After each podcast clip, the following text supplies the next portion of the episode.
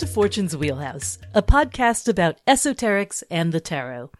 I'm Susie Chang, and my co host is Mel Meleen. We're going on a journey through the symbolic imagery of each of the 78 tarot cards. If you use a Rider Waite Smith deck, or a Thoth deck, or Mel's own Tabula Mundi deck, you've come to the right place. We love making this podcast, and we hope you love listening to it. But you should also know that Fortune's Wheelhouse is more than the sound of our voices. We have a home on the web at www.patreon.com slash Fortune's Wheelhouse. Come and visit us there so you can experience the other part of this conversation, where we provide hundreds of written articles and explanations for even the most obscure concepts you'll hear on the show. If you sign up to be our patron at even the $1 level, you'll instantly gain access to all that information, which can be found nowhere else. And if you become a patron at the $3 level or higher, you'll get a chance to win our giveaways, like Brian, who just won last week's giveaway. Congratulations, Brian. This week we're talking about the Six of Cups, the Lord of Pleasure, which is also associated with the major arcana Death and the Sun. Therefore, for this week's giveaway, we have on offer a stylin' Fortune's Wheelhouse tote bag, black as death, with the sunny orange wheel logo in the center. Or you can choose an 8x10 print of Mel's Sun card from Tabula Mundi or her gorgeous death card. It's up to you. What's your pleasure? In the meantime, we've got something to ask you. If you're loving Fortune's Wheelhouse and the fantastically geeky world of tarot we bring you each week, would you leave us a review on iTunes? You can write a couple sentences about why you dig this podcast, or you can just drop us five stars. We love that too. In podcasting, ratings and reviews are the currency of the realm. Even if you're not ready to become a patron, leaving a review is something free you can do, which really helps us and also helps other people find the show. Being a practitioner of the esoteric arts can be a lonely business, so help us find the others and build our community. You will pry our tarot cards out of our cold, dead hands. Take that, mainstream. If you're on Facebook, you can also connect with other listeners at Fortune's Wheelhouse Academy, which is a page moderated by astral superheroes Darren, Naya, and Maria. Even now, over 150 listeners are sharing their love of esoteric tarot and even planning a Fortune's Wheelhouse meetup for this fall. You could be one of them. And now, here's this week's episode.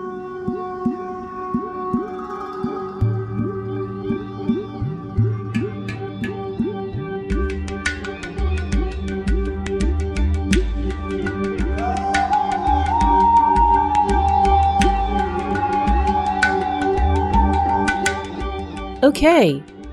Uh, welcome to the Six of Cups, a welcome relief after the Five of Cups.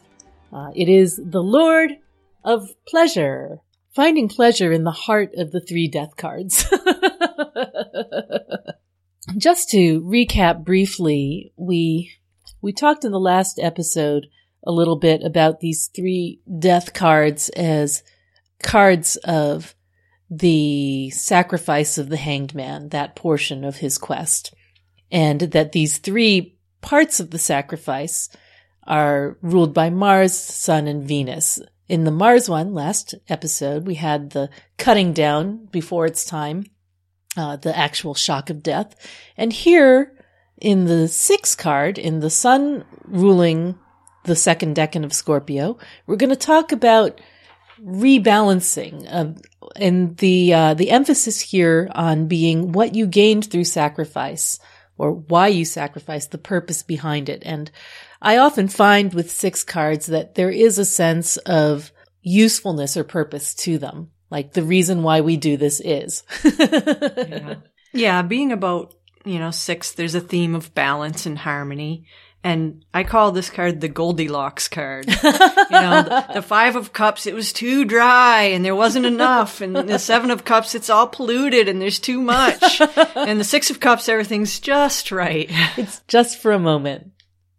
And that is partly to do with sixes and partly to do with sun, yes. right? Again, this is what we call a double card. We went from triple martial qualities in the Five of Cups to a double solar quality in this card because the sun is the ruler of the face or decan, the second decan of Scorpio. And it's also because it's a six and sixes are associated with Tiferet, the sixth Sephira on the tree of life, which itself corresponds to the sun. One thing that's really cool about six is that it's a direct reflection on the tree of the ace. Oh yeah. So all mm-hmm. that potential of the ace, you know, the beautiful ace of cups is, you know, manifest and shown here yeah. directly, you know, yeah. at the center of the tree. Mm-hmm. Mm-hmm. The idea that, uh, it's something that becomes a little bit more accessible, something like, you know, the sun, the life-giving sun for us. Yeah. As opposed to the if we were ineffable. right. I consider this card not only a card of pleasure and joy, but also a card of freedom. And I see a lot of uh, themes of freedom in the stories around this card. And also, we talked a little bit about the three Scorpio cards having something to do with the, the waters of Hades and the, the after death journey, you know, through the underworld. And in this case, I associate this card with the Elysian fields, mm. you know, where the, where that kind of place where heroes and the virtuous and, um, the righteous got to go after death. yes. Yes. It reminds me a little bit of, you know, the idea of going into the West where the sun sets. Yeah. And that's mm-hmm. totally appropriate because the, the Elysian fields were said to be on the western edge of the earth or the western edge of Oceanus, the great oh. river that oh. circled circled the earth. And also this decan contains the um, royal watcher star Antares, which is the watcher of the west. Yes. That's wonderfully apropos because the West is associated in many cultures with the land of the dead. Yeah. The happy setting, dead the specifically. Sun. Yeah. Yeah. Yeah. Um, right. Yeah. There's the, the, the, so there's not only the, the stories about the Elysian fields, but there's also the, the islands of the blessed, mm. which were even a further paradise. So you only got to go there if you were reincarnated three times and each time that you died, you had qualified to make it to the Elysian fields. After that, you wow. got to go to the islands of the blessed or the or the fortunate isles. Did it have um, to be three in a row? I don't know. Working I, the refs here. I think, so. I think so. I think so. So if you got if you were fortunate enough to go to those islands of the blessed, you got to live a life of ease and pleasure, a life without toil. Mm-hmm. And it mm-hmm. was said to be a place of fruits and flowers and birds. Interestingly, it said it was the mm. islands were full of birds and and full of fruit. And it's but one interesting thing that came from uh, Pliny, Pliny the Elder, there said that, but also uh, monsters putrefying monsters were occasionally thrown up from under the sea. Oh gosh. And isn't that a scorpionic yes, thing? You it know? certainly is. so strange. Yeah. yeah, yeah, yeah. And water itself is just associated with the West, you know, yeah. so often, yep. period, which we're seeing also in the stories that you're telling there. Fascinating. Then there's the, uh, the river Acheron, um, and it was said, you know, we, we talked about it a little bit in the episode on the five, but that was said to be that, um, where souls who have lived neither well nor ill are ferried up the Acheron to be purified for their evil deeds before being rewarded for their good ones, and then they're hmm. sent to be reborn. Interesting. So it's a sort of a limbo, yeah, a watery it's kind limbo. of like a purification mm-hmm. process, you know, a washing. Um, mm-hmm. I thought that was kind of interesting. Then there's the story of um, Aeneas. Mm-hmm. There's part of um, Virgil's Aeneid poetry. It's, you know, huge long, but there's one section where he goes on a journey to the underworld and it's part of, you know, pacifying the goddess Hera, mm-hmm. of course. Of right? course, it's of always course, it's always about her, um, pacifying her when it's anyway. But he has to bring this magical golden bough in order to gain entrance to the underworld. Yeah. He has to give it to um, Charon to be ferried across the river, and so he goes there and he get, he goes down the Acheron River, and he's accompanied by a Sibyl, a priestess of the Apollonian Oracle, which again brings in Apollo and the sun, Mhm. which I thought was interesting.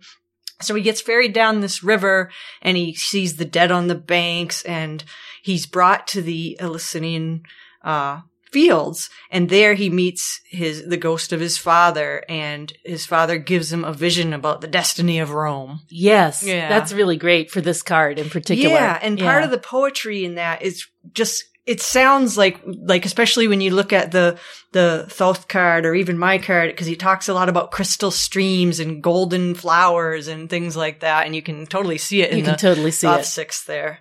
Yeah. Mossy banks and crystal streams through groves and you know really poetic language like that. Flowers of gold, nurturing waters in the island of the blessed.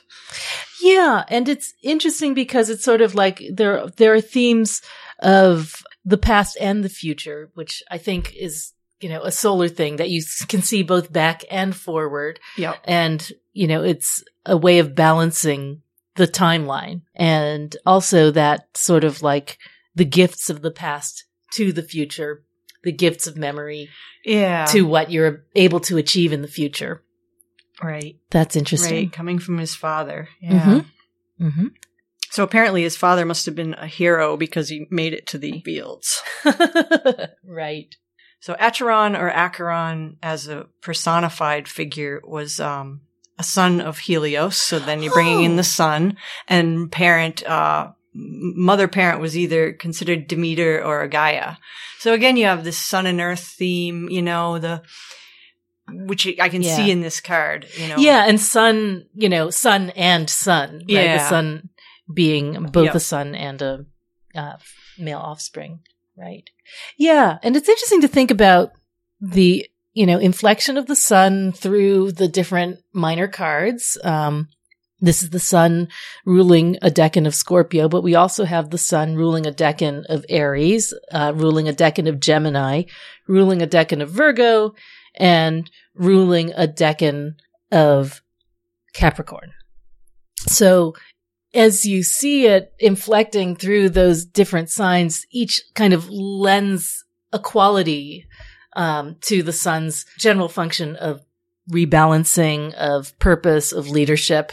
Yeah. Mm-hmm. When I Mhm. when I consider the sun in in Scorpio, it's this card is always about the sun upon the waters. You know, the sun warming the waters, bringing fertility of waters, and then it brings in that process of alchemical distillation. You know, applying Yeah. heat to the to the, to the liquid in the alembic. For sure, for sure. And I think that it's like, you know, although we saw this sort of uh, contrast of what happens with fiery Mars and a watery sign in the Five of Cups, it's almost like the sun, you know, does fine, does fine in the alchemical process of reconciling opposites. And the sun's very happy here because Mhm. we're in the sixth. You know, yes. Tifereth yes, yes. here, so it's an, it's another double card, sun, sun. hmm Um, Yeah, and we see the sun doing well in the Three of Wands as well, where it's in Aries and exalted.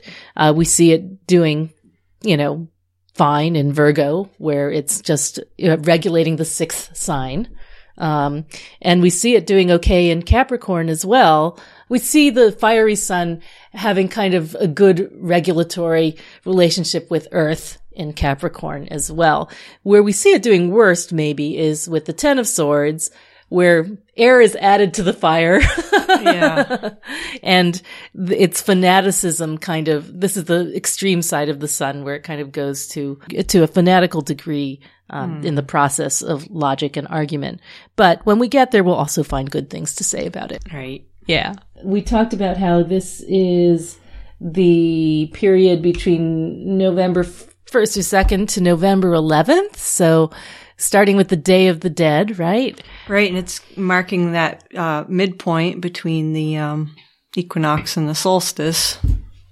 Right, right. Which is, you know, really, um, the Day of the Dead is such a celebratory, happy kind of festival. It's truly about recognizing and remembering and being festive about, you know, what your ancestors achieved. It's not a day of mourning, which you might not expect on Halloween or All Hallows Day, the day after it.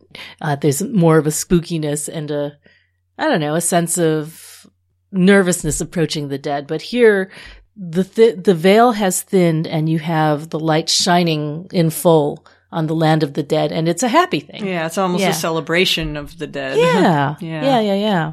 So the um associated majors are the sun and death, right?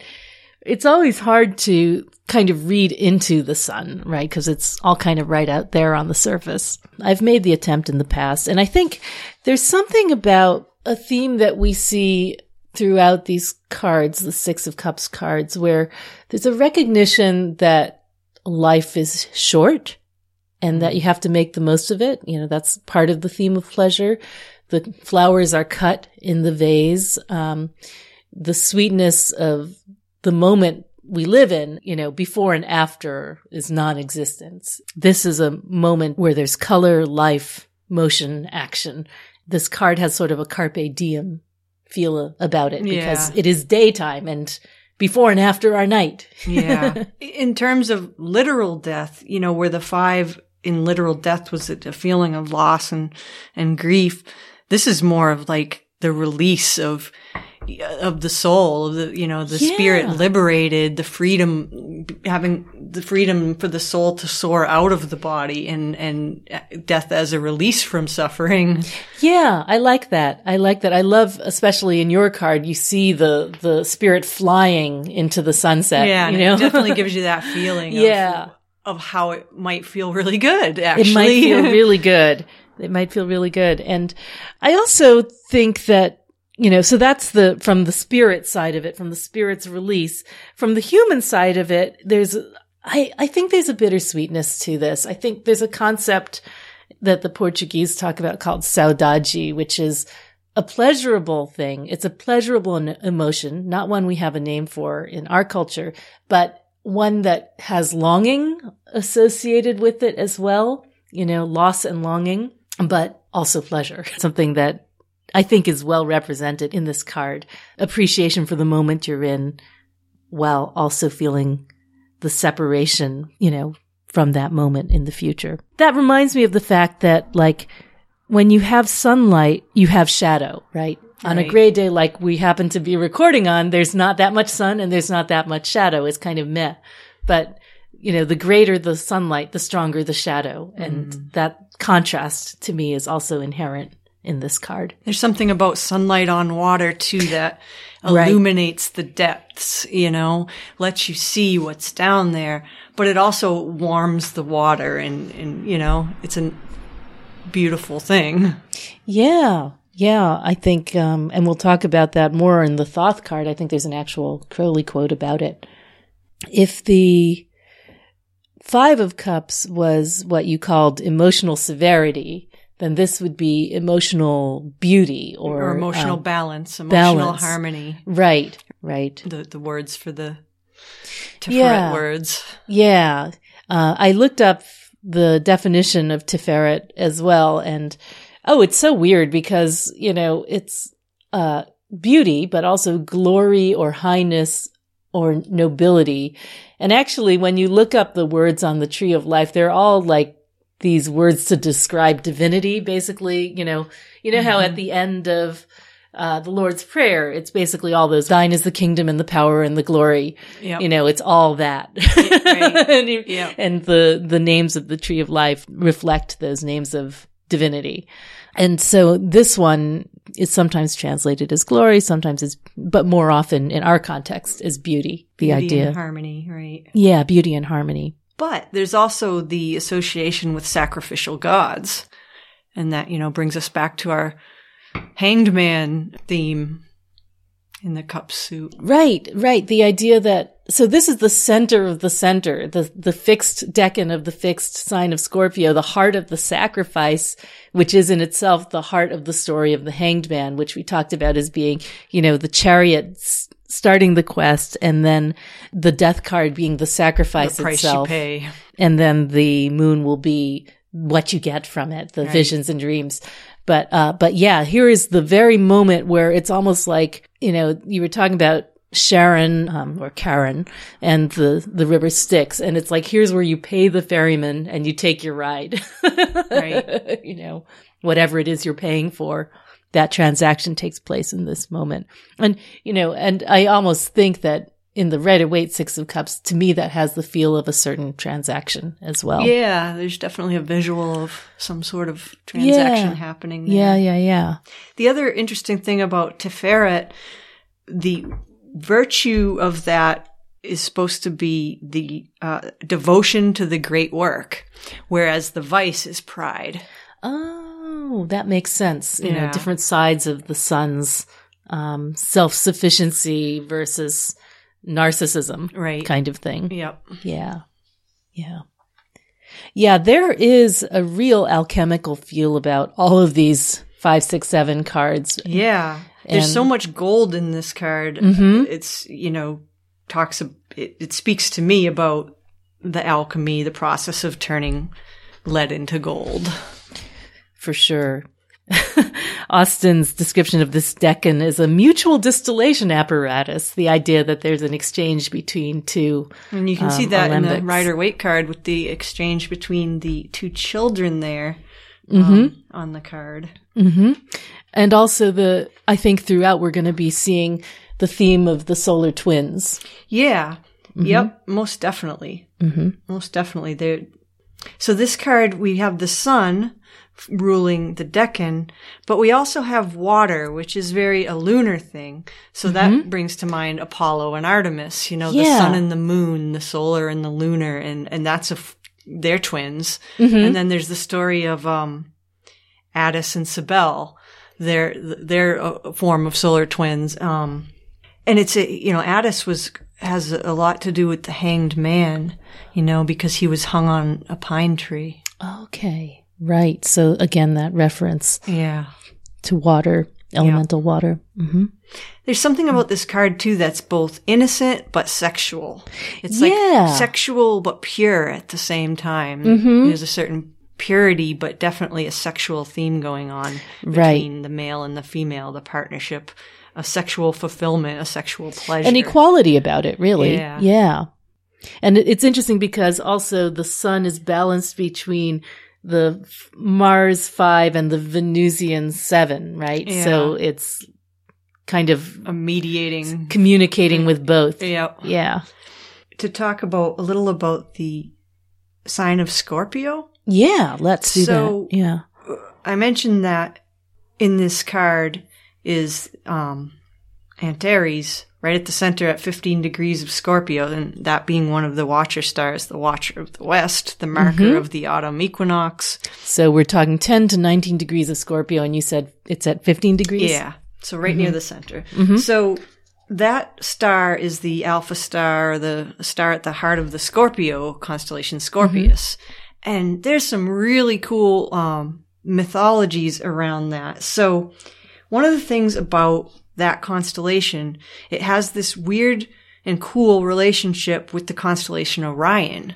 They do this dance in the sky. They can never be in the sky at the same time and it's because of the, there's and there's a whole mythological story around that where there's two different stories. One of them says that Orion was a mighty hunter and he dared to boast to Artemis or to Gaia in different stories, but let's say Artemis that he could kill every animal on earth. He was a better hunter than she was.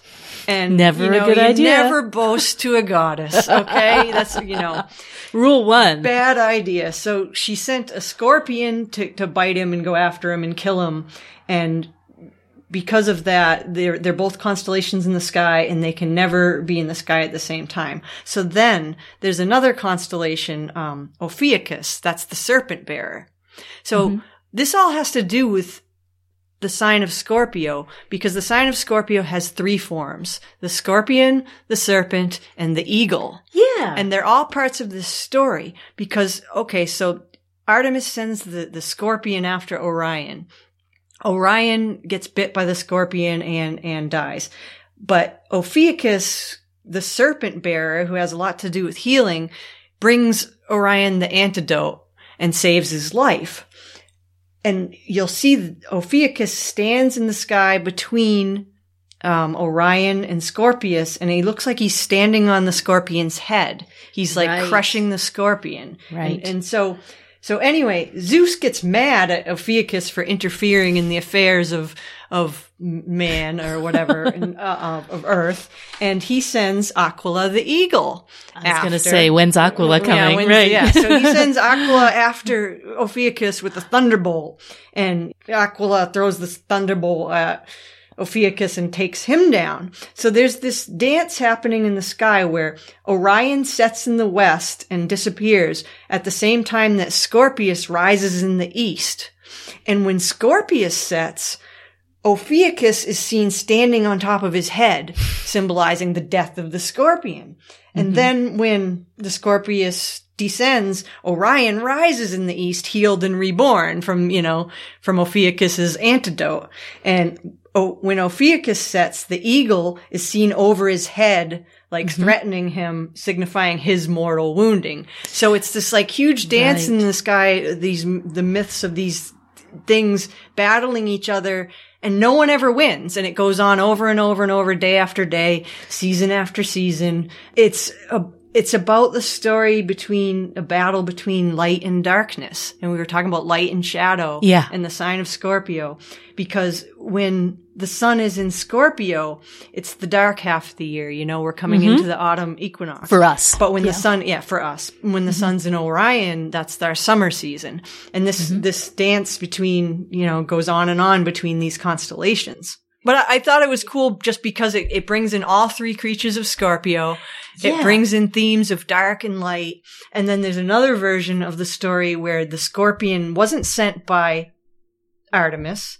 That the, in this other alternate version of the story, Orion wasn't a big boastful braggart. He was actually a, a humble man and he was a better hunter than Artemis, but he was smart enough not to say so. And he praised her as being the better huntress, even though she wasn't. And as a result, he, she really loved him, became, he, he became like a favorite of her, but Apollo got jealous over their relationship and sent the scorpion. So that's another, Right. Right. That's You another- can't win. uh, right. Either way, you can't win. But I thought that was just such a cool story in relation to Scorpio. And the other thing that was really cool is in um in one in one story, if you look at this the Antares star, it's at the heart of the scorpion, and the centaur, the uh, Sagittarius constellation, the arrow is pointed at the heart of the scorpion. That's great. And Antares, isn't that one of the red reddish stars? Yeah, it's the name means rival of Mars right. So it has because it's that, another red, you know, martial. which we expect with martial Yep. And it, entities. it actually has a Mhm. couple other names that I thought were cool. It has uh the Lord of the Seed Ooh. and the Creator of Prosperity and the Hero and the King and the Vermilion Star. Those are wonderful names. Aren't they cool? Where do you find them? Oh, Here, there, and everywhere. Or two on star mythologies. That's so cool. Yeah. That's really cool. Well, that makes a lot of sense. It's a good segue into the decan imagery because in the Picatrix, the, the image is a man riding a camel holding a scorpion in his hand, which you just Yeah. know has to do with, With- the Scorpio Yep. imagery. The camel, I don't know. Right. Um, Water. Uh, you water, know, yeah. water in the desert. You Yep. know, the idea that, uh, Although that seems more like the previous, the desert. Yeah, but the camel Still. brings its own water, so it regulates, you know, Yeah. like as the sun does. Yeah. This sort of process. It's how you survive it. Yep.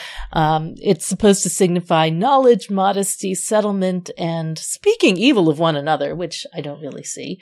Um, in Agrippa, we have a man naked and a woman naked, and a man sitting on the earth, and before him two dogs biting one another. It's like somebody's dream. but I think with the naked man and woman, that's a that's a twin The twins. Yep. reference. Um, Yeah, there's on the Mhm. sun card you you see the naked uh, male and female twins. right, right. It could be a And on the moon card thing. you see the two dogs biting one another. so it's a Right. sun and moon reference. Ah, there you go. yeah. there you Another go. Solar lunar. Right, right. There's a mutuality in the relationship, um, no matter what. And the signification, impudence, deceit, and false dealing, and for to lend mischief and strife amongst men. So the significations are a bit darker than what we tend to associate with this card. The it speaks to kind of the vulnerability of you know Scorpio that Scorpio has to defend against. Right. You know Right. the the feeling of being completely naked all the time. Yeah, right. The other um, cool thing is that Antares star is associated with the Egyptian goddess Serket, which is the scorpion goddess. And she was a, you know, fertility, nature, medicine, healing, all things that you might think. Oh, and also a protect, protector of the dead.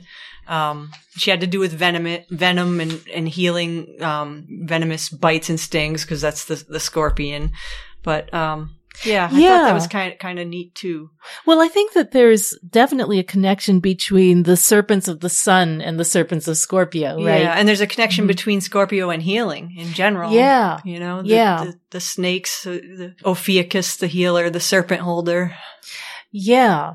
I think that of all of the stories, um, if you take each of the, each triad of cards as a story of the minor arcana, each sign, the Scorpio one is the one that feels the most alchemical to me.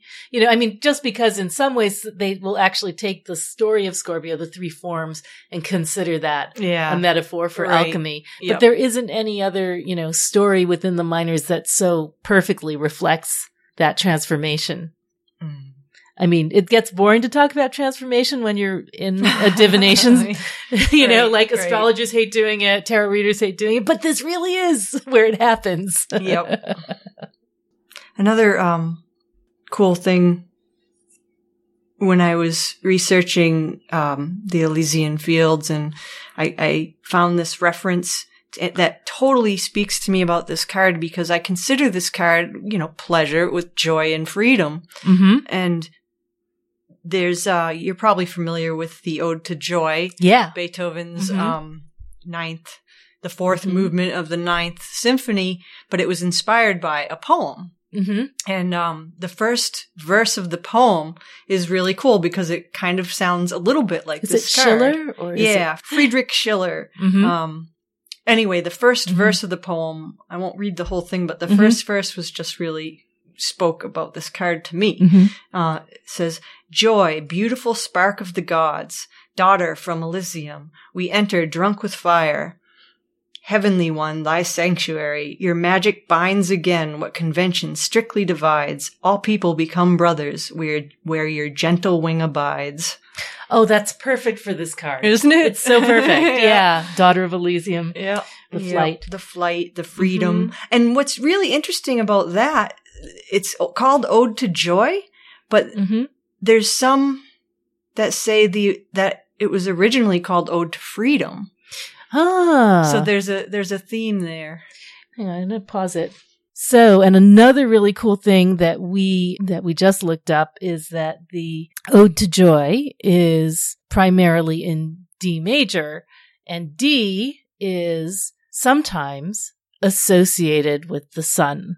Sometimes it's E and sometimes it's D. It depends on whether you go by the Sephirot or the Absolutic color of the sun. But anyway, so, so that's a super cool thing you could have this idea of joy, release, freedom, the sun, and D major all kind of tied up together in the Ode to Joy. Cool. You know, another thing that just occurred to me while I was waiting for you to look that up actually, we were talking about the solar twins and about Apollo and Artemis, the sun and the moon, you know, the sun and the water. And and alchemy, that process of alchemy. And I realized Yeah. I started thinking about, well, the path between the sun and the moon is the art card. Oi! And that's the Yeah. card of Apollo and Artemis combined as one being in the card of alchemy. So I Oh was my like, God. oh, yeah, per- Duh. perfect. That's right? perfect. Yeah. Yeah. yeah. Yeah, yeah, That's why it seems so apt, right? Yeah. Yeah. Yep. Okay, so um cartomantic associations with the 6 of hearts are interesting.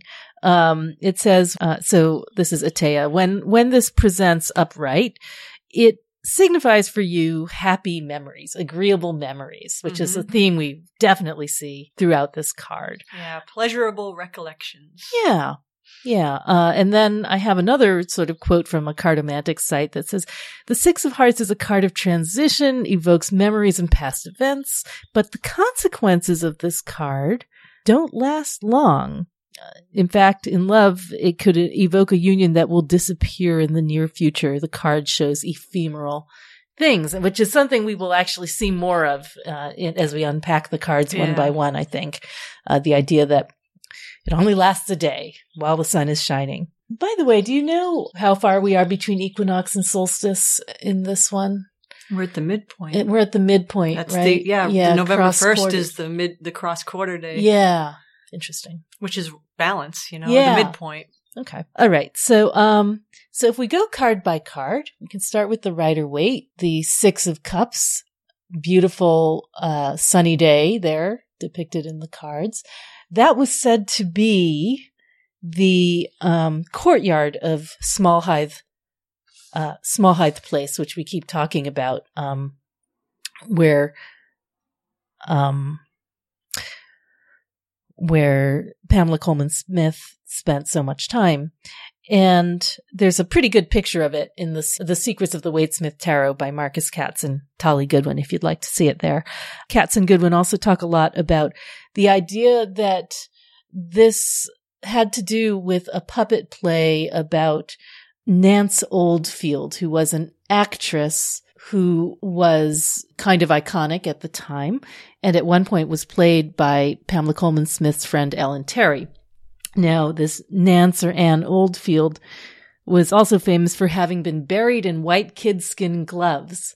So if you look at the, you know, the little figure, the white mitten, right, the white mitten, which has mystified so many people, right? Because it looks pretty sunny there. it looks pretty sunny. Why has she got a mitten on? So that's perhaps one one reference to that, the white gloves. You know, I think in general, you could say that white in this deck has to do with purity mm-hmm. of acts, right? You yeah. know, what you do with your hands is a purity of acts and purity of intention. And the white flowers there. Right, are, are right. Echoing that. Uh, with their five petals right, being like the five fingers of the hand. The five fingers of the hand, right. the, the, the idea of spirit over matter. In fact, they're mostly writ, uh, they're mostly drawn one point Upright, up so yeah. you can see them.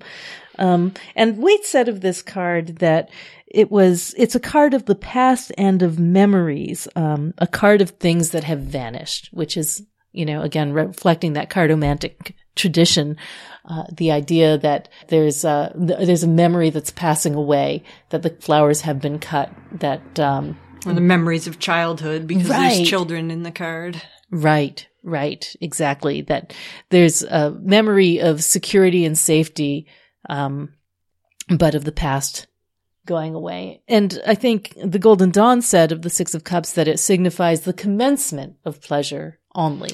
Right. The beginning. Yeah. It said it was the beginning of pleasure because it, and well, you'll see when we get into the other card, the cups aren't overflowing. Mm-hmm. They're just starting to fill. Right. Which kind of makes sense because isn't isn't anticipation part of pleasure the most pleasurable part of pleasure really in a way, is. you know? It really is as a contrast to what we saw in the 5 of cups, you know, the disappointment of there not being as much as you thought. right.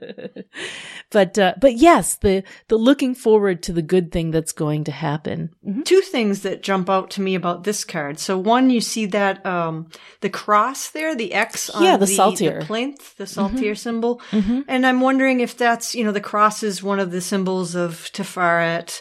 Um, mm-hmm. It's at the center of the tree of life, which is sort of like a crossroads. And I was wondering if there was anything, anything there, like why, if there's anything in any of your um, books on Rider Waite symbolism about why that's there. But that was my thought that it has to do with a Tiferet um, crossroads. I think that that's great. Center I, of the tree. Yeah, I didn't see any source references to it, but I think that the center of the tree is as good as any and mm-hmm. the solar reference that goes with the cross, you know, sacrificial gods. Yep. You know, and also, you know, there's also just from what we've been talking about that idea that this is the heart of the transaction, you know, the thing that takes place at the crossroads oh, yep. where you turn, you know, from the thing that you are bargaining for to paid, the price. Right. Yeah. Right. Yeah. Right. What's it going to cost me? And there's a real contrast in this card, I think, between the sort of solidity and permanence of the stone and the buildings and everything, and, you know, and the cut flowers and,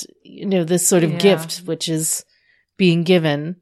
Uh, there's also a you know, I've always found that that figure, the guard walking off into the distance on the left, you know, it's almost monochrome compared to the rest of the card. There's a sense of somebody who may have been in charge of your safety and security, like a parent or a, you know, an ancestor who watched over you, sort of receding into the past. I think Mm, with that. That's interesting. I Yeah. was wondering about that guy. Yeah, and you know, I've I haven't gotten any more sort of idea of what she intended by that, but weirdly enough, when uh, Marcus and Tali went to this site and took a picture, there was two people walking off into the distance Yeah. on the side of the card. It's Yeah. all spooky and synchronistic. There's something else that jumped out on me about this card is they're both wearing these kind of red caps and red headgear. Yeah. And especially the, the boy figure, it reminds me of what's called the, you've probably heard the term, the Phrygian cap. yes, It's that pointed little cap that, which um, was an emblem of freedom, it was an emblem of freedom and revolutionary. often Yeah. worn by solar twins. So Castor and Pollux wore that. Um, Oh. uh, a lot of the solar twins wore that cap, and it was supposed to be remnants of the egg that they were hatched out of. Oh, the how little, great. The little, the little cap on the head, and so Yeah. then you also get it, it, it comes from. It, it has an association with freedom because it was associated with something called the Pileus cap of Rome. And when Roman slaves were freed, they were given a red felt cap to signify oh, their wow. freedom. And that's why now in more modern times, it's the, the French wear the red cap for the revolutionary freedoms. And it's a, it's a symbol of that, but it comes from ancient Rome. And I thought it was really cool too that it was called the Pileus cap because it makes me think of the pileated woodpecker who has the, po- the pointed red. And that must be how it got its name because he has the pointed red head like Woody Woodpecker. Mm, very nice. But I thought it was really neat with the that they're both wearing these red caps that are sort of reminiscent of that and Yeah. and that association with freedom and liberty. Um, Yes, and the idea that red is associated in the Rider Waite Smith uh, deck with life and passion, and it's sort of like we're on team life, go go go. You know, it's Yeah. even in the heart of death here. You know, there's a um, we may be mortal, but we're rooting for life. Uh, I mean, there's some there's some question with this card whether they're children or just very small people, right? You know, little people.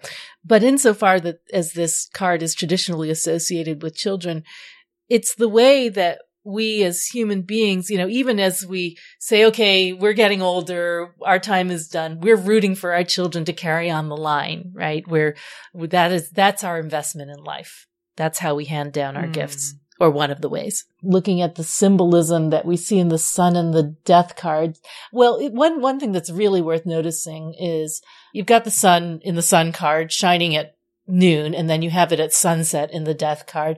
And to me, this card is like late afternoon. It's suffused with that golden glow, you know, the gold of Tiferet, Yeah, yep. right? That light sort of streaming through the courtyard, um, is the light of late afternoon. I can see that Yeah. in between noon and sunset is Mhm. that that's when that golden glow occurs. Right. Right. And you, you know, and this, the stone wall of the sun is to me sort of, it feels like it's the same stone that's in that courtyard. I know that sense of a protected garden space. Mm. And then you have, you have the flowers in the six of cup card being handed. Five petaled white flower. Right. A theme from the death card. Exactly. There's the, there's the flowers of the death card and the flower on the death banner. Yeah, that's white what I meant. The five petaled white rose. But there's also the maiden with the flower garland on, on her, head. Yep. you know, who is, this is a death in the maiden myth right here. That's the maiden from the strength card. So, you know, you have that sun in Leo, Right. you know, sort of like here's the sun meeting Scorpio, meeting death and the cutting down of the flowers. And you know what's really interesting is that I remember, this is a footnote in a Mary Greer book that I remember sending to her. I had drawn the death card on the day I went for an ultrasound, you know, for Noah, for my first child. And I kind of freaked, you know, cause you never like to see death when, when you are pregnant. But, uh, but what was weird about it was that, you know, in, in retrospect, that makes so much sense because it looks like a sonogram, first of all. And, you know, and it's life coming out of the water. It's yeah, right? it's peeking into the waters, Peeking into the They sh- shedding light on seeing- something that's hidden within the waters. That's Right, perfect. Right. And in retrospect, it just made so much sense. So it was Death Reverse. It was in her Tarot Reversals book that asking for, you know, examples of interesting reversals people had encountered. And this was mine, the Death Reverse card. And, you know, and of course the baby's upside down and, you know, so that was kind of a cool thing. But, uh, but yeah, so there's a connection between the flowers rooted in the sun card, the flowers cut in the six of cups, and then the flower garland on the head of the, you know, maiden, the strength maiden, uh, in the death card. Okay. Um, all right. How about Thoth? Beautiful golden flowers. This is such a beautiful And the- card. And the way the stems are just so curvy and the, the waves are so curvy, it just, I don't know, it's almost as if they're swaying or It's beautiful. rocking in a pleasurable way. Yeah. Very sensual.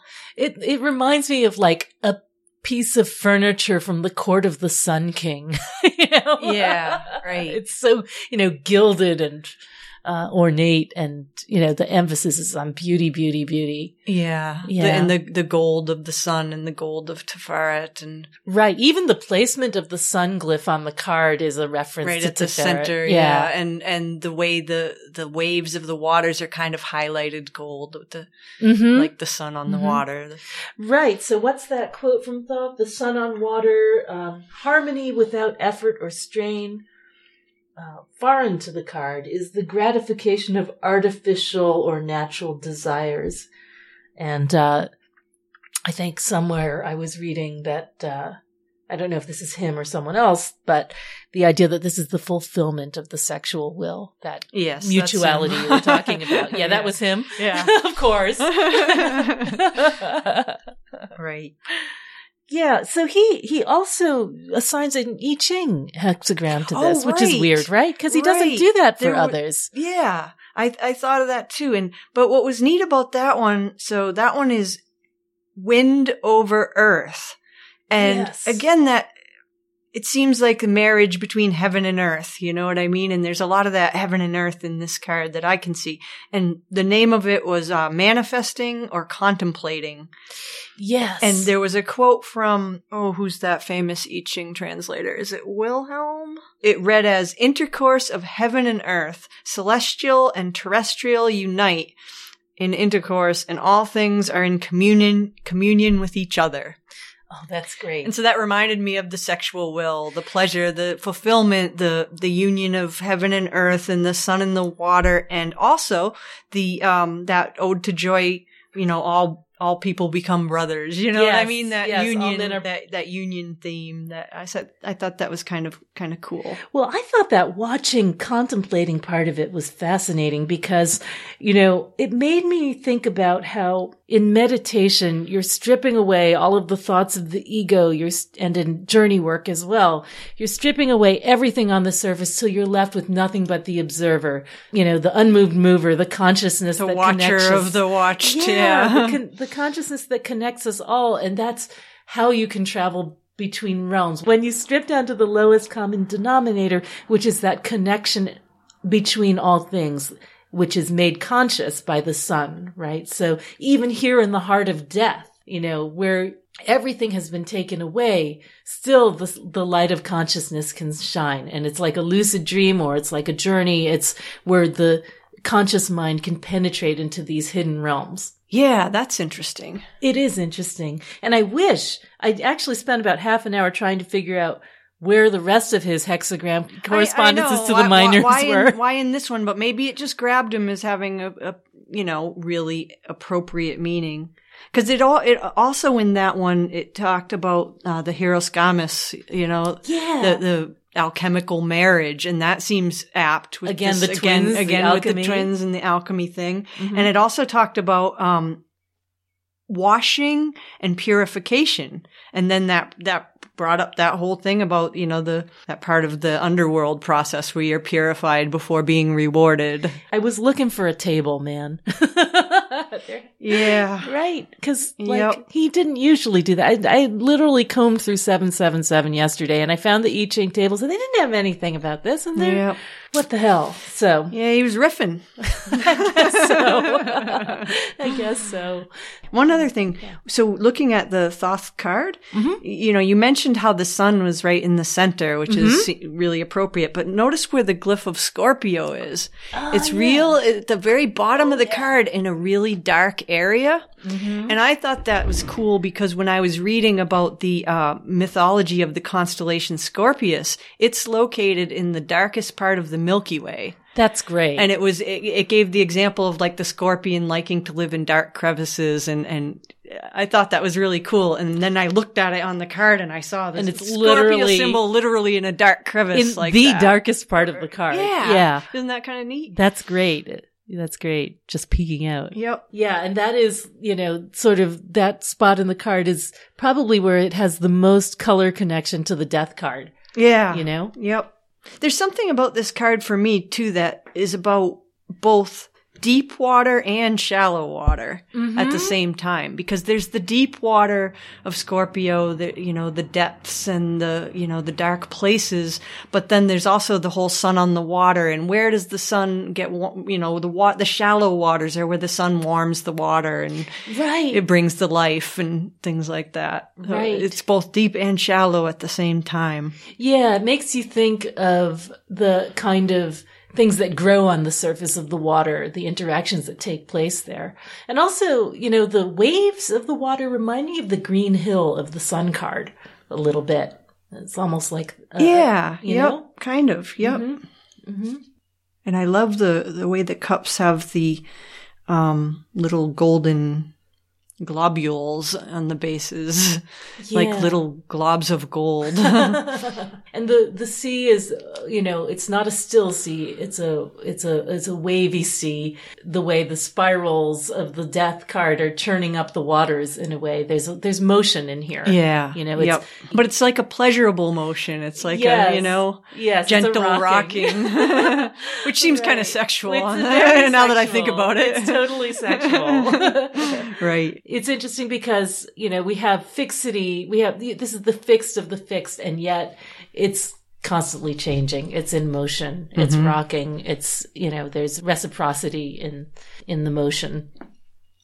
And uh and that idea that you're uh t- rounding the corner in some way in the heart of the scorpio cards you're you're heading around to the other side of the bargain all right i think we're ready to move on to your card your beautiful six of cups This is one of my favorite cards, and you know why wouldn't it be for anyone? Because Yeah. it's it's one of my favorite cards to get, mm-hmm just because it there's nothing nothing bad about it, really. I have seen it come up in terms of actual death, Mhm. but it's more of when death is a release from suffering type of Mhm. thing. So it's even still good in that in that case. Um, so anyway, in the symbolism of the card, you have the eagle, you know, soaring, and it is like the spirit being set free. And the eagle, of course, comes from the death card because if you look at the death card, the, he's riding on a creature that's part eagle and part scorpion and part snake. right Um, but the, the eagle is said to be of the highest nature of Scorpio. So here we have the best of Scorpio, the central decan, um, the eagle soaring over the waters. And from the sun card, we have the actual literal sun. looking like a sunset really Yep, yep, setting in the west. So again, that brings in that, that whole, the watcher of the west, the Antares star and the, the Elysian fields that were set in the, or the west and the, the islands of the blessed, even beyond that, further in the west where, you know, there was a life without toil and ease and pleasure and, uh, freedom and joy and all that. It was actually a, a land where they said there was no winter. You know, and it was supposed to be in That sounds somewhere in- great. somewhere in the middle of the ocean. Doesn't it? An island in the middle of the ocean with no winter. It does sound pleasurable. really does. And Frozen margaritas. Yep. also from the sun card is that um, the interlocked triangles. So there's four interlocked triangles. Each triangle obviously has three points. You're talking about around the head of the eagle. Yeah, there. around the head of the eagle, like superimposed over the sun.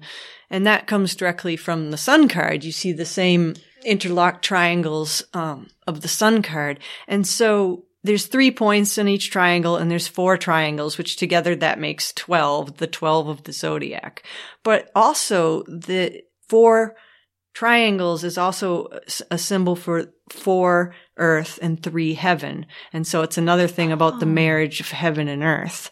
I see. Um, and that's been a theme all along in, in this car- this discussion and, and in these cards. yes. Then there's also the heart chakra. The anahata chakra is a 12 petaled lotus.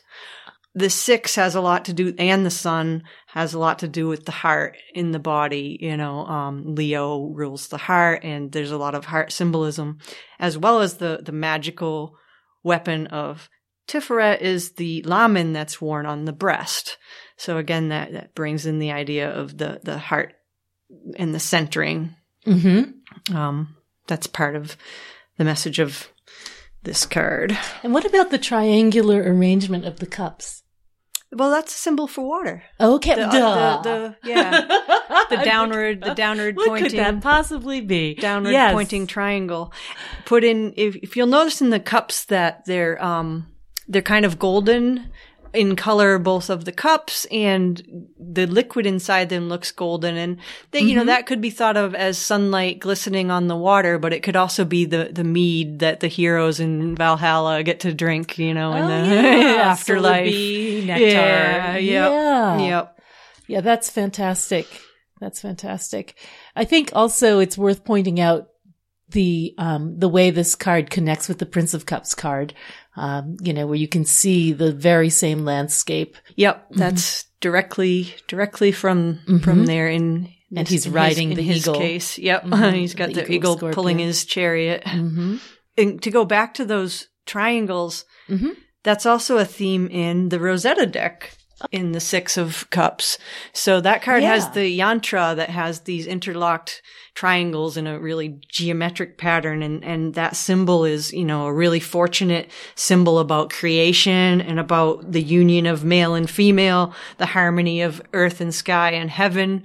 So the triangle has something to do with all that. Mm-hmm. In your Rosetta uh, image, we have the same thing as in the Thoth image. It's not yet overflowing. The, Right. The cups are filling. Mhm. They're being filled by the golden lotuses, but they're not yet to the point of overflowing. So Right. again, that theme of the beginnings of pleasure. Oh, and the colors of the card. So, um, Right. the, the main color is yellow gold. Mm. So, of course, then it brings in both the color of the sun and the idea of the gold of alchemy. Right. And you can see the gold sort of shining on the water in a way that it doesn't in the Prince of Cups because this is sunset and the Yeah. beams cross the water in Yep. a different way. Yep. Yeah. That's beautiful. I, I just can't get enough of that card. Again, you have the colors of the water from the death yep, card. Yep, all the colors of death are in the water. So the hmm the green, green, blue, and the browns of are in the both in the water and in the the land around it, the islands around it. Um, so we have the dark brown of the eagle and the dull brown. It's dull brown and very dark brown and uh, vivid indigo brown are the colors of Scorpio. Um, again, all those watery colors plus the colors of the eagle, the browns. You know, so it's the land and the waters and the eagle. There's much more of a balance of warm and cool palettes in this card than there was in the previous one. Yeah. Yeah. Yep. Yeah. And then, you know, you get all the, the sun colors. So the yellow, gold, the, um, the orange, the rich amber and amber rayed red are the, the solar colors. So yeah, you get a balance of solar and, and water and earth even colors. Mm-hmm. Mm-hmm. Can you say anything about the shape of the cups? Um, how you chose that? What kind of cups they are? I don't know. I just liked the, I wanted them to have that roundness, that pleasing, smooth, you know, nothing Because sharp edged about them. They're, to me, you know, it sort you of could cup it. anticipates a little bit what we're going to see in the seven. You know, the the the creature within the round. Yeah. You know, Yeah. there's something like there's something being born in there, Yeah, they they are kind of egg-like. Or like coconut shells. Yeah, right, right. The eagle is just the perfect, I perfect symbol for this card because in so many cultures, the eagle is associated with the sun. mm-hmm. I mean, you, it's countless. Almost every culture associates the eagle with the sun. Mm-hmm. I talk in the Liber Mundi book a lot about that, the different cultures and the different way they, they unite the symbol of the eagle with the symbol of the sun.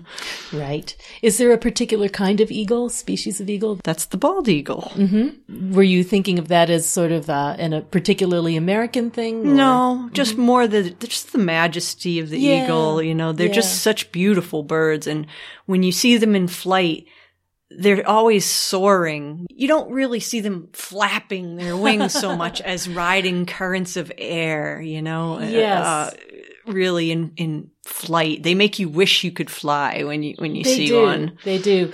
It reminds me of the myth of the eagle and the lark from, uh, you know, Bernadette Brady, the astrologer, tells this story of the eagle and the lark and, you know, how, uh, the lark longed to sing its beautiful song for the, for the gods, but it couldn't get there. So it had to fly on the back of the eagle and, uh, the eagle bore it up to the sun, you know, and the lark was able to sing its song. And that is like a, a metaphor for the power of the lark's intuition, but the sort of hard analysis of the mental powers of the eagle, you know, that, Yep. that are combined in that kind of astrological divination. The other thing that's interesting about the eagle and the sun is one of the reasons that's been put out there about why they might be connected is that during an eclipse, sometimes the sun throws out a corona that looks like wings and a tail. So, and you've ever seen that symbol of the winged sun with, it's got the two wings on the side and a little like thing Yes. at the bottom? Yes. Well, that's said to be what happens during the eclipse phase sometimes. cool. And who knows if that's, you know, why or not, but it could be Yeah. the origination of the winged disc. And in, so you see that symbol a lot in, uh, Persian art, Mhm. that, that symbol. And that's another thing that's in the book. And there's all these different words for it, one of which is, uh, Fravahar, um, which is Persian or Iranian for I choose. And there's another word that's similar, like fravati, something like that, which means divine protection or shining. Hmm. And all that kind of like speaks a little bit about this card. Um, and then Mhm. there's another word that's very similar, but it means move forward power. And by that, it means that you're moving towards divine truth. There's a lot of really neat mythology about eagles and the sun that really apply to this card.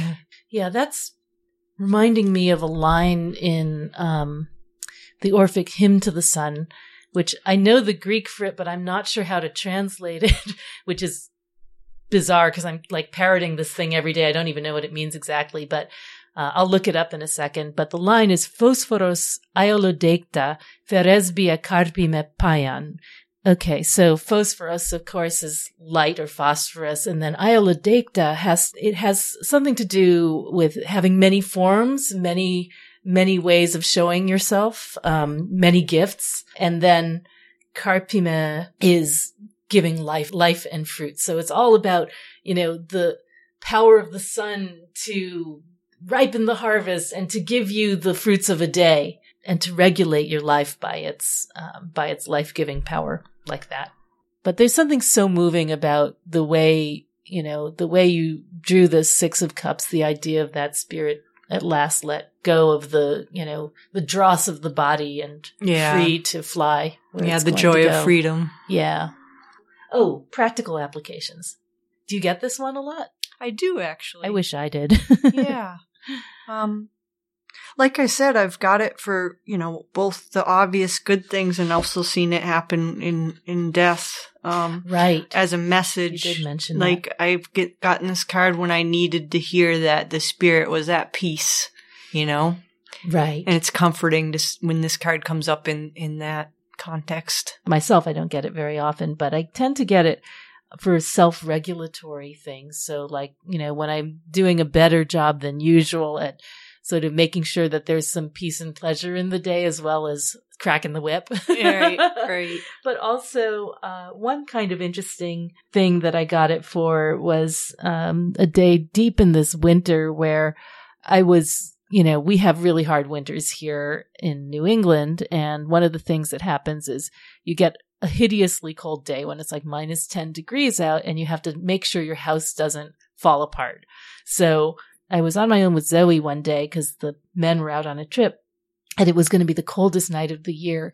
And I basically spent the whole night like tending the fire, getting up to make sure the wood stove was Make sure okay, the pipes don't dripping the freeze. tap. So it was like fire, water, fire, water, you know, constantly regulating things to make sure that we made it through the night. And that was sort of a not so much fun, but kind of appropriate application of this card. a literal, yeah. yeah. Yeah. I think I've gotten this card too for days of just swimming. One of my favorite things to do is swimming in a lake, and I'm Yeah. lucky enough to have a lake nearby that I can go to and swim at. And it's one of my m- most pleasurable things yeah. in my life is to. I love a hot day where I can just bask in the sun. I'm a sun worshiper and and swim in the water. It's like It's perfect, my right? favorite thing to do. You know. Even better is like a dock or a raft where you can. Yes, and there both, is right? there's a dock and a raft at the lake I go to both and I just I'll sit on that dock from sunrise till sunset all day long and and swim out to the raft and lay on that until you get hot again and swim again and, just it's so much pleasure, you know? I just That's right. It's I just- love that. It's just right. I also have gotten this card um, for literally, just like the Rider Waite Smith card, um, buying flowers to hang on my porch. it's just super obvious. Uh, doesn't last for long. You know, petunias, you only really have them for the summer, but it just makes things nice. yeah, adds a touch little of while. beauty and right. color. Right. okay. Um, all right. Here we are an hour and 20 minutes in. Let's, Let's sum it up. Let's sum it up. Okay. To summarize this card, uh, we've talked a lot about pleasure, of course, um, but also alchemy Mm. and transformations. Mm. The solar twins and the alchemical marriage. The three forms of Scorpio transforming from the s- serpent to the scorpion to the eagle. The Fortunate Isles or the Isles of the Blessed and the Elysian Fields. memory, nostalgia, and childhood, uh, the Yeah. fleeting nature of pleasure, Ah, yes. The Acheron River where souls are purified before being rewarded. the heart of the sacrifice, Goldilocks and the perfect balance between not enough and too much. the mutual exchange, uh, the transaction completed, Story of Scorpius and Orion and Ophiuchus in the sky and their eternal dance between light and darkness. the double sun, and emotional harmony, the Phrygian cap of liberty, and the ode to joy and freedom. the unmoved mover or the consciousness, the connection between worlds and the consciousness that is shared across time, across spirit, and across space. Yes, the uh, 20th hexagram manifesting and contemplating, and the intercourse of heaven and earth. and the fulfillment of the sexual will. Right on. And moving forward, the power to move forward towards divine truth and divine protection. the sun glinting on the water. The golden bough, and the rivers of crystal streams and flowers of gold. All right, I think we did it. Okay, well, enjoy it while it lasts. Carpe diem, because we're moving on next week to the Seven of Cups. Welcome to Fantasy Island. That's what I hear in my head when I see Seven of Cups. okay, all right. And that's our show for today. You can find us, as always, at our online home, www.patreon.com slash Fortune's Wheelhouse. But there are also a number of other places you can find me and Mel on the internet. All of Mel's books and decks can be found at www.tarotcart.com. So that's your first stop if you want to find anything related to the Rosetta Tarot or the Tabula Mundi Tarot. That's also where you'll find the adorable new pocket sized decks as well as signed and matted prints of her artwork. As for me, my book, Tarot Correspondences Ancient Secrets for Everyday Readers, is coming out from Llewellyn and is available for pre order online at Amazon, Book Depository, and more. I also have a shop on Etsy where I sell the one and only trademarked Arcana case in lavish silks, brocades, and esoteric prints, as well as my Zodiac perfumes. Perfumes for the next month's sun signs are always on sale, so you can grab a birthday present right now for your favorite Gemini at the year's lowest price. All of that is at www.etsy.com slash tarotista. And if you'd like your very own Fortune's Wheelhouse t-shirt or tote bag or mug, we have those too. You can find them at our Redbubble shop. The address for that is redbubble.com slash people slash wheelhouse93 slash shop. Go on, get yourself something. You know you deserve it. Happy shopping to all you heroes of the astral plane. We so appreciate your support.